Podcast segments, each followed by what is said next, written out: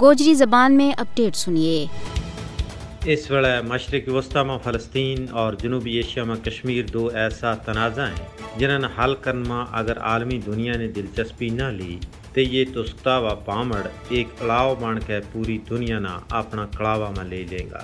کشمیر اور فلسطین اس ویلے کھلی جیل کو منظر پیش کر رہے ہیں۔ سیہونی یاہو اور ہندوتوا مودی ان کی نسل کشی پر لے آیا ہے گزشتہ دو ہفتہ ماہ سیہونی اسرائیل نے غزہ کا محکوم و مظلوم مسلمانہ ور جڑی قیامت سغرا برپا کی ہے، اس پر ہر انسانی دل رکھنے والوں بندو خون کا اتھروں رون پر مجبور ہو گیا ہے لیکن اسرائیل کا خونی پنجنا کپن واسطے دنیا میں کائی مضبوط اور توانا آواز نہیں اٹھ رہی اسرائیلی قزاق فوج ہر پندرہ منٹ میں ایک معصوم و مظلوم فلسطینی مسلمان کو لو ڈول رہی ہے۔ فلسطین میں اسرائیل اور کشمیر میں ہندوتوا مودی جس درندگی، بربریت اور فرونیت کو مظاہرہ کر رہے ہیں، اس کی مثال تاریخ انسانی ماں ملنی مشکل ہے۔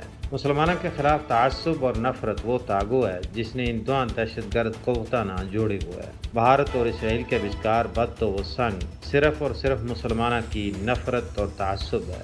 کشمیر اور فلسطین کی زمین اور قبضوں ہندوستان اور اسرائیل کو مشترکہ خواب ہے۔ ہندوتوا اور سہونیت کے بچکار نظریاتی رشتوں ہند اسرائیل تعلقات ماں منڈلو کردار رکھا ہے بھارت میں مودی کا اقتدار میں آن تو بعد بھارت اسرائیل تعلقات میں مچ بد ہوئے ہوئے۔ ہے غزہ پر اسرائیلی جہریت پر بھارتی حکومت اور سوشل الیکٹرانک میڈیا ایک پیج پر ہے پاکستان کا عدم استحکام ماں، بھارت اور اسرائیل کو سانجو کردار ہے۔ بھارت اسرائیل کو مجڈاڈ و سنگ، اپنا اپنا علاقہ کے اندر اپنا توسیع پسندانہ عزائم کی تکمیل ہے۔ ضرورت اس عمر کی ہے کہ عالمی برادری خواب غفلت تو جاگ کے دم توڑتی ہوئی انسانیت نہ بچاڑ ماں، اپنا عملی کردار ادا کریں۔